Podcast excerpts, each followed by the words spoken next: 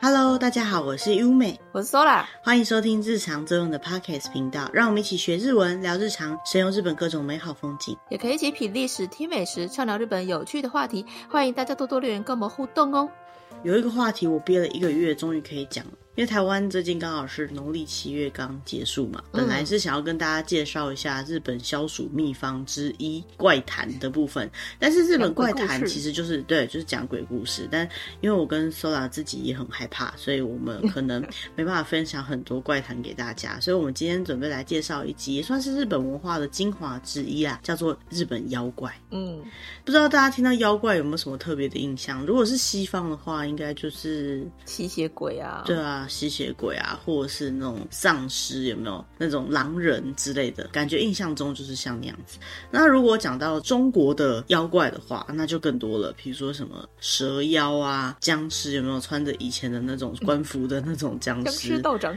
对对对，之类的那种妖怪也很多。中国有一本很有名的书，里面叫《聊斋志异》，聂小倩。对，里面也有很多的妖怪嘛。日本的妖怪呢，在我感觉起来，跟中国的妖怪还蛮相近的。那所以我们今天呢，大概来介绍一下日本一些比较有名的妖怪，还有这些妖怪在日本来讲，他们的定义是怎么样的。什么样的会被称之为是妖怪？嗯。首先，我们找到一篇文章啊，他说，如果把“妖怪”这个字拿去查字典的话，字典上面是写说，所谓的妖怪就是人类无法解释的奇怪的现象，或者是奇怪的物体，就叫做妖怪。也有人讲说是怪物，嗯，就是说呢，只要是人以前不能理解的东西，像是以前我们科学还没有那么进步，大家可能不知道说有很多的现象，它都是自然现象产生的，比如说山谷里面的回音啊、打雷呀、啊。那些事情，那既然发生这么多奇怪的事情，又不知道该怎么解释的时候，人的心里难免会产生恐慌。所以以前的人呢，不管是宗教官，还是可能就连政府，他们都会把这样的现象呢归咎于是妖怪做的事情。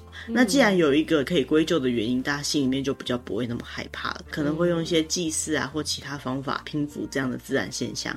那如果还是不能平复的话，人们就会说啊，可能是祭祀的方式不对，总是要有一个 掰错了。对对对，总是要有一个可以让人。人心安下来的方法，毕竟那些自然现象本来就不知道该怎么去处理嘛。那有些可以做的事情，就会让人家觉得比较心安一点。那还有一些，如果他想象中那个是妖怪的话，说那里有妖怪，然后让大家不要靠近那个地方，或是不要进行什么样的事情，那样子用传说去吓阻人类，其实也可以达到一定程度的避免危险的效果。嗯，妖怪常常会出现的地方，比如山里面啊。海啊、水边啊之类的，他们都会保持着一种敬畏的心，就会出现各种不同的妖怪。日本有一句俚语说：“一颗米上面还住着七位神呢。”也就是说呢，日本人他自古以来呢，就对于自然界的万物啊，都认为他们寄宿着灵魂或者寄宿着神这样的思考方式。嗯。很多妖怪也就没有什么好奇怪了。嗯，到处都是。没错，这些妖怪其实就是那些自然现象或是那些物品的灵魂嘛，所以他们就可能。会有自己的感情，会有想做的事情，会有特别有兴趣做的事情，跟特别厌恶别人做的事情。像这些灵魂呢，如果他做的事情是相对来讲对人类是友善的，比如说呢，去保佑你丰收啊，保佑你灾害去除啊，这样子呢，他们说这个就叫做和魂、和气、缓和这样子的概念。相对来说，如果他是造成大家的灾害或是造成疾病这样子不好的事情的灵魂呢，就叫做荒魂。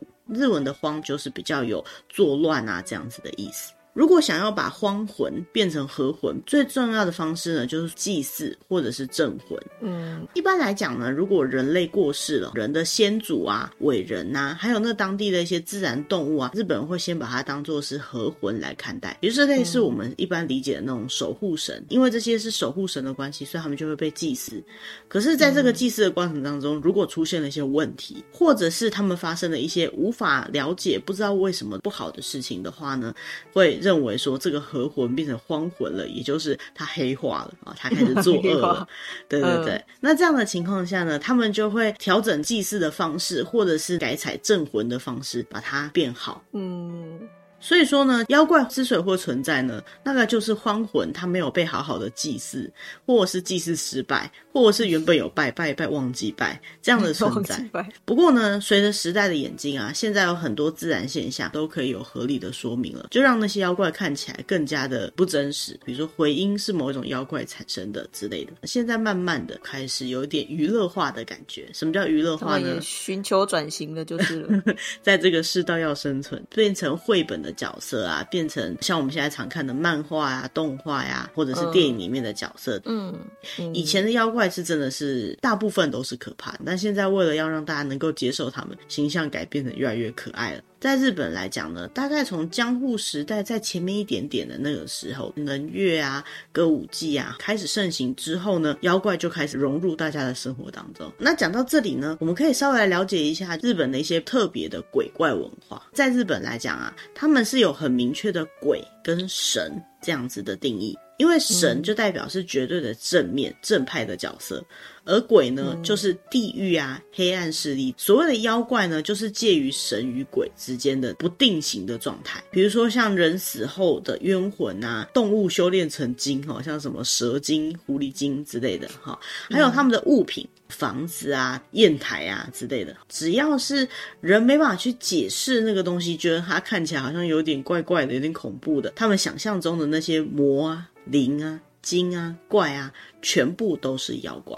好，那这些妖怪呢，因为是人想象出来，或是人定义出来的，就会有猜忌啊、嫉妒啊、悔恨啊、负面的性格存在。他的那种形象是人类帮自己的黑暗面投射上去的。日本的鬼跟一般我们理解的鬼比较不一样。我们一般理解的鬼，恐怖电影里面像贞子有没有？嗯、长衣女鬼，对，白色的长衣，然后长的黑发，女鬼的感觉，在日本叫做幽灵，算是妖怪的其中一种。为什么是那个形象？是因为在江户时代把人入殓，那时候穿的丧服就是这种白色的衣服，跟额头前面有三角形帽子啊。所以对于日本来讲，嗯、幽灵也是妖怪的一种，但是。鬼却不是日本所说的鬼，日文叫做欧尼。欧尼这种形象是很具体的，它就是头上有角，青面獠牙这样子，就像是人又像是狼，它会吃人的。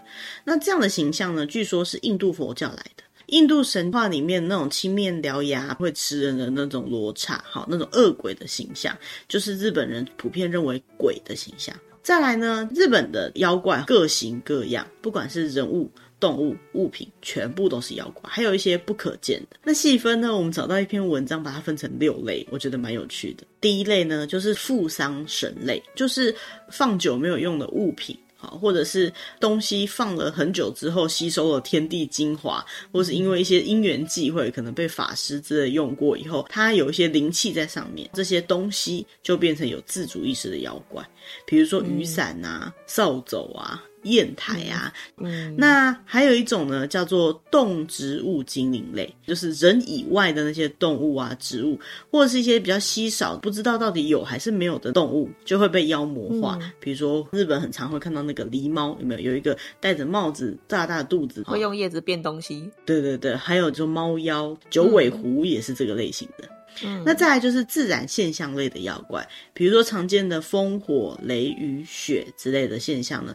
都会因为人类的心理产生不了解，然后就觉得是妖怪。那最常见的就是雷神啦，哈。不过跟就是雷公，对对对，跟那个雷神所有的雷神印象比较不太一样，就比较像是台湾那种雷公的那种印象。再来就是怨念的亡灵类，亡灵类就可能属于人的啦，通常都会有一个故事，就是那个人他过世了之后，他的怨念一直徘徊。一直没有离开，有点像是地缚灵，不知道大家有没有听过这样的说法哈、嗯，就是一直困在那个地方。嗯、那像这样地缚灵的故事呢，就很常出现在各种日本的动漫作品里面。传说中这里有一个妖怪啊，为什么他会在这里哈？这个幽灵他为什么不离开？就厕所的花子之类的啊，对，这也是很有名的厕所花子，他就是他是不离开还是不想离开，比较不知道了哈。不过简单来讲，就是可能还有什么未了的心愿，所以还在那边。那再来呢，就是人物妖怪类，跟刚刚的怨念亡灵不太一样。怨念亡灵基本上还是人的形象，可能因为他过世了，所以不完整或什么的。可是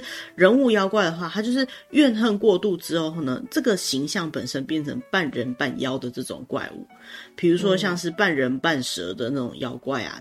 那最后一类呢，就是自然精灵类，这跟自然现象类比较不一样，因为自然现象呢偏现象那种风火雷雨，可是自然精灵类呢，就是它基本上是像动物啦，可是它也不是真正自然界的动物，它有可能是四不像。比如说最有名的就是河童，像妖又像怪，不知道该怎么形容的这样子的感觉的东西。嗯，像河童的话，传说中它是有鸟的嘴巴、青蛙的腿，然后它的身体像猴子，背上还有乌龟壳，头上还有盘子，喜欢小黄瓜。因为人类不知道它什么东西，所以就会用各种不同方式去形容它。但是事实上，我们也没有发现过这样的物种，这样子就是属于自然精灵类的妖怪。嗯。不知道大家听到现在为止有没有觉得怎么那么多？但根据统计啊，哈，日本的妖怪的来源跟之前讲的那个神佛的来源一样，它大部分都来自于外国。比如说，大概有七十多 percent 都来自中国，所以很多的妖怪跟我们听到《聊斋志异》里面的真的是几乎一模一样。那剩下的二十 percent 呢，大概是印度佛教来的，像刚刚讲的鬼啊那样子的概念。剩下的十趴才是日本原创本土妖怪，所以日本原创的妖怪非常稀少，是弱势，他们是弱势族群。对，比如说像日本有九命猫妖这样子的妖怪传说，哈，就是猫有九命，然后怎么样都杀不死。那其实这个呢，就是来自于中国的《山海经》的九尾狐。好，那其他像是会披上美丽的女人的皮的蛊女啊，就跟《聊斋志异》里面的画皮是一样的。还有像漫画里面很常画到的夜叉这样的形象，哈，是来自印度佛教里面专门吃人的那种鬼神。所以说，原创的日本妖怪其实没有那么多。嗯，好，那接下来呢，就要跟大家介绍一下日本的妖怪里面特别有名的一些妖怪。刚刚已经有提过的，像是河童，哈，它就是非常有名的妖怪。还有那个专门猎河童的证照。其他呢，还有一个跟河童也是大概并列有名的，就叫天狗，像什么天狗十月嘛，对，还是天狗十日，我有点忘记了。十日，对，十日。天狗呢，在日本传说里面，它是住在山里面的妖怪。它的脸通常是红色的，鼻子长长的，会拿着一个团扇。那因为天狗会飞的关系呢，所以听说呢，它蛮喜欢捉弄人类的。但是呢，天狗虽然说会比较恶作剧这样的感觉，可是通常都会跟比较强的力量，以及相对来讲跟人类是可以沟通，也就是比较良善一点的妖怪。比较有名的传说呢，就是源义经在小时候传说中呢，他就有被鞍马那边的天狗教过他武术。那顺带一提呢，如果提到天狗，比如说日本人说，哎，你是天狗吗？天狗你哪里？就是说他这个人得意到尾巴都翘起来了。特别得意的样子，说别人变天狗，就是说你这个人太得意忘形了。嗯。那我们找到一篇文章，他有请了一些人哈，其实也没有很多人去统计说，在你知道的妖怪里面呢，谁最知名？那第一名呢，就是刚刚讲的河童；第二名呢，就是刚刚提到的天狗；嗯、那第三名呢，是一个很特别的妖怪，它叫做露露手。不知道大家有没有听过这样的妖怪？露露是在井边打水的那一个器具，叫露露，像绳子啊，它可以一直延长，让那个桶子可以到底部。这个东西叫露露。所以呢，露露手就是指有一个。妖怪它可以脖子无限的延长，然后不是鲁夫，对，不是鲁夫，或者是头可以跟身体分离这样的妖怪。正常的女性的形象，你叫她或跟她打招呼，然后她就呜的一直把头伸出来，就想象中就觉得蛮恐怖的。那露露手的传奇故事有很多种不同的版本啦，有兴趣的可以用这个名字去查。鹿就是一个车在一个小鹿乱撞的鹿，轤就是一个车在一个揭露在人间的这个轤，手就是脖子的意思啊。第三名就是这个辘轤手。第四名呢，是一种日本他们普遍认为看到也还不错、比较可爱一点的妖怪，叫做作夫童子。嗯，形象就是留个妹妹头。好，然后是个小孩子的形象，对，他算是少数日本人觉得看到会有点欢迎的妖怪吧。因为传说中作夫童子啊，他会躲在仓库或是客厅里面，比较像是一个可爱小精灵。他偶尔呢会对房屋的主人做一些恶作剧啦。不过呢，秉性都是良善的。据说呢，如果有机会看到他，可以带来好运。如果是在家里或者是公司的话，还可能会带来一些财富。嗯，传说中呢，在岩手那边有一个饭店，有游客谣传在一楼大厅，就是一个榻榻米的空间，有看过座敷童子的踪迹。后来呢，这饭店生意就越来越好。所以如果有兴趣的话呢，也可以去找找看那间饭店，叫做绿风庄啊，就是绿色的风，绿风庄饭店，说不定有机会可以见到他。但我觉得，虽然说看起来会幸运啦，可是还是有点可怕呢。确定不是旅馆主人的女儿之类的？对，那刚好剪个妹妹头在那边跑来跑去。对，也是有可能。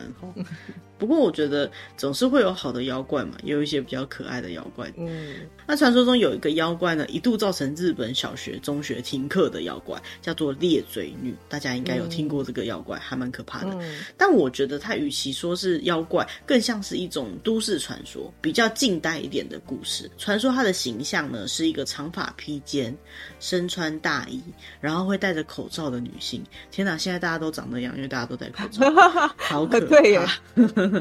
深夜的时候呢，她会出现在暗巷中，她就会问落单的人说：“我漂亮吗？”那如果你回答她漂亮，他就会把口罩拿下来。口罩下面呢，他的嘴巴是撕裂到耳朵下方那个大大的血盆大口。再问你说：“就算这样子也漂亮吗？”如果你回答漂亮，你可能就会被他用剪刀把你的嘴巴剪到跟他一样的宽度，好可怕。那如果你回答不漂亮呢，就会被他用菜刀或是剪刀给刺死。天啊，超级没有意义的。那就像女朋友问说：“我漂亮吗？” 不管回答哪一个都错这样子。那我是平常不漂亮吗？选择对啊，死亡质问哎，真的是很恐怖，灵魂拷问。我记得小时候第一次看到裂嘴女，就是在《灵异教师审美》里面，超可怕的，真的。哦，灵异教师神眉算是日本比较早期一点很有名的关于日本妖怪相关的故事。这个裂嘴女的传说呢，大概盛行在日本的一九七八、一九七九那个时候。那时候不知道为什么造成全日本的中小学都对这件事情很恐慌，小孩子都不敢上下课。所以呢，放学期间呢，就会有警车出来帮忙保护小孩子，宣导。不止这个，就很多地方呢还会出现小学跨校集体放学，让大家一起走，不要落单。对日本社会影响非常的大。甚至呢，后来就真的有年轻女性，她会去模仿裂嘴女，长发穿着大衣，然后拿着菜刀在路上走。后来当时被警察抓起来了啦，但是超可怕。嗯，与其说是妖怪，真的就是比较像都市传说。嗯。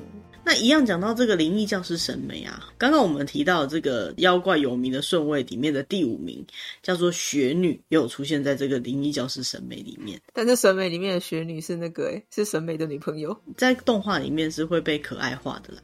原本的这种传说故事里面的雪女是什么样的一个妖怪呢？传说中她是会在下雪的日子出现的妖怪，她全身会穿白白的衣服，抱一个小孩子，她就会去拜托路人帮忙抱。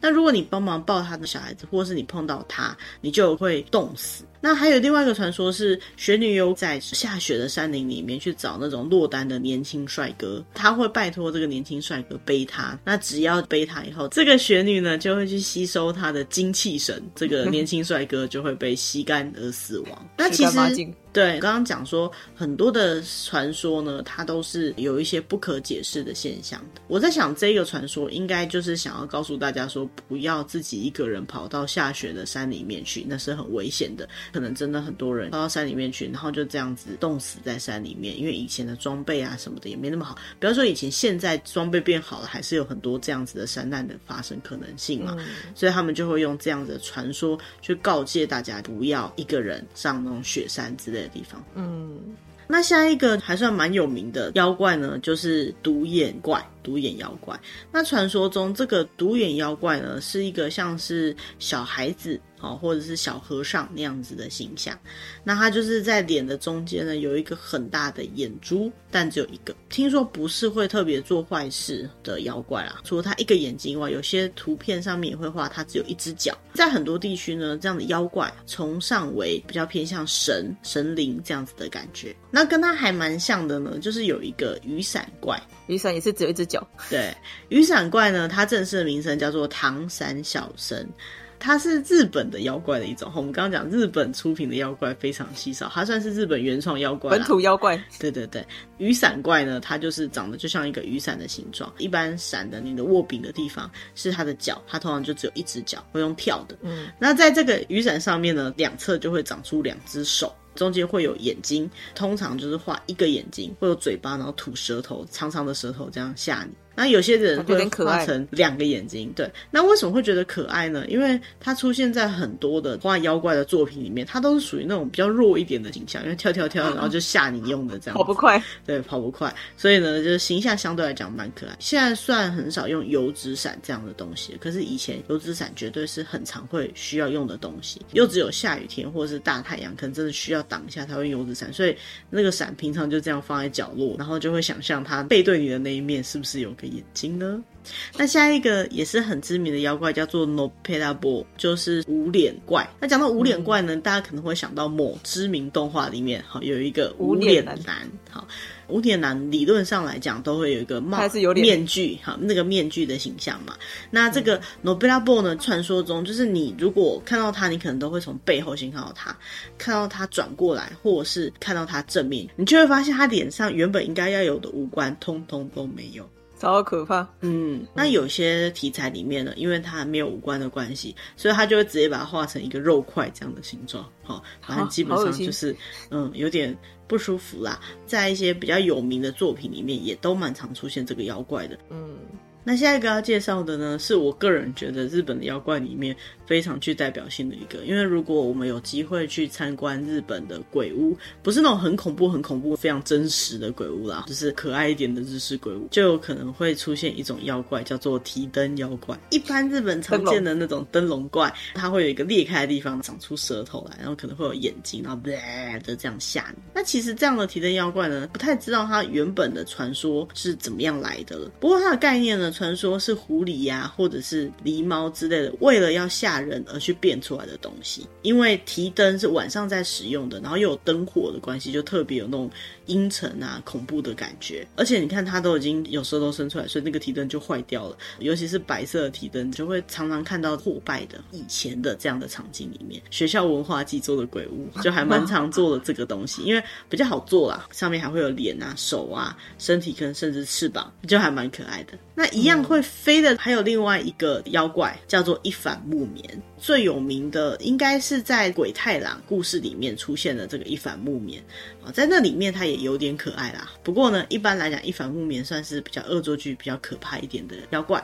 它的形象像什么呢？就是一块会飞的白色的布。传说中它有一反这么大。什么叫一反呢？大概就是长度十点六公尺，宽度大概三十公分。木棉呢，就是一种布的材质。传说中它会在夕阳西下的时候飞飞飞飞来去袭击人。怎么袭击呢？因为它是一块布嘛，所以它就会飞过来，把人脖子绑住，让他窒息而死。那因为它是布的关系，所以它飞很快，会把人整个飞到空中带走。那传说中呢，有一个男的，他曾经在晚上要赶着回家的时候呢，就有一块白色的布飞过来捆绑他的脖子，他就很害怕。刚好他有腰刀，他就用那个腰刀去把那个布切断，切断瞬间布就消失了，但是他的手上却有血。可是他自己没有受伤，一反木棉被他杀掉了。我觉得啦，这个传说其实有可能哪家晾棉被被飞走，没有飞走好，是蛮危险的。所以其实我觉得妖怪啊，某种程度来讲都有点劝世的成分在哈。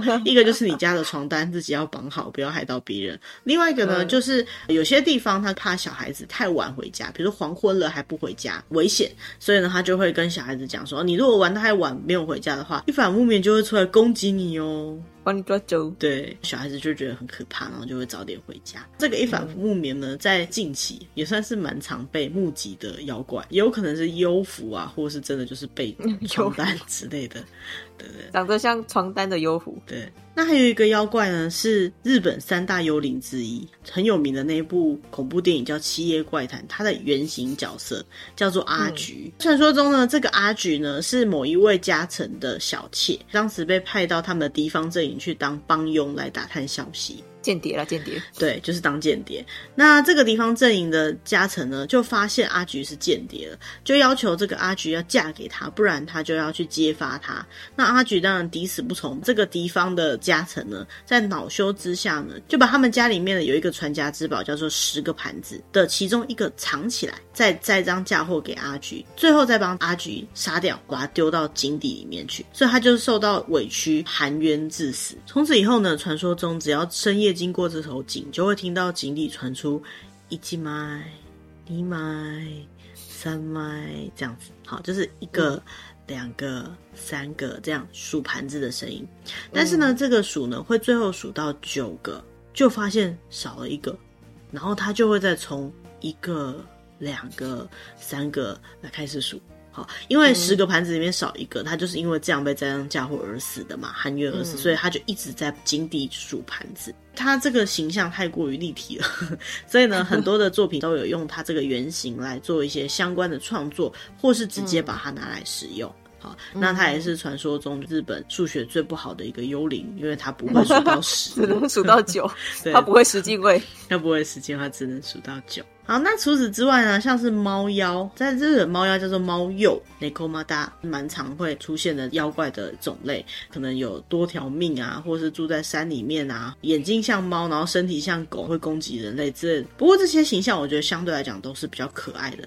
最后，我们想要跟大家介绍几个日本觉得比较恐怖的三大恶妖。那第一个日本三大凶恶的妖怪呢，就是酒吞童子。嗯，酒吞童子他的形象呢，他的脸就像喝过。酒一样是红色的，它的姿态呢会是像小孩子那样，所以才叫酒吞童子。最有名的传说呢，就是京都那边有一个大江山，里面住了一个酒吞童子，他就抢了一个公主。然后呢，源赖光他为了要把这个酒吞童子给赶走，所以呢，他就把加了毒药的酒给这个酒吞童子喝，就成功的赶走了酒吞童子。嗯、为什么他是三大恶妖怪呢？应该就是他会掳走公主这样子的传说，会掳人，对，掳人。勒索，他只会掳人，不会勒赎。他说不定还会抢他们的酒喝啊，所以很恐怖哎。那下一个三大恶妖怪叫做玉藻前，Tamamono Mae。那玉藻前的传说中是在平安末期鸟语上皇的一个宠妃，他是化成人形来争宠的。那这个鸟羽上皇，他自从宠幸了玉藻前之后啊，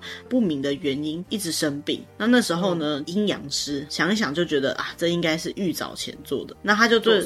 对，作祟这样，他就对着这个玉藻前呢施了魔法，之后呢，这个玉藻前就露出他的真面目，原来是九尾狐狸，狐狸精啊，对，狐狸精。那传说中呢，阴阳师呢，他就追击这个九尾狐，那这个狐狸精就一直跑，一直跑，就跑到纳须野原这个地方了。到最后，它就变成一颗石头。传说中那颗石头呢，如果有任何生物靠近它的话呢，就会死掉。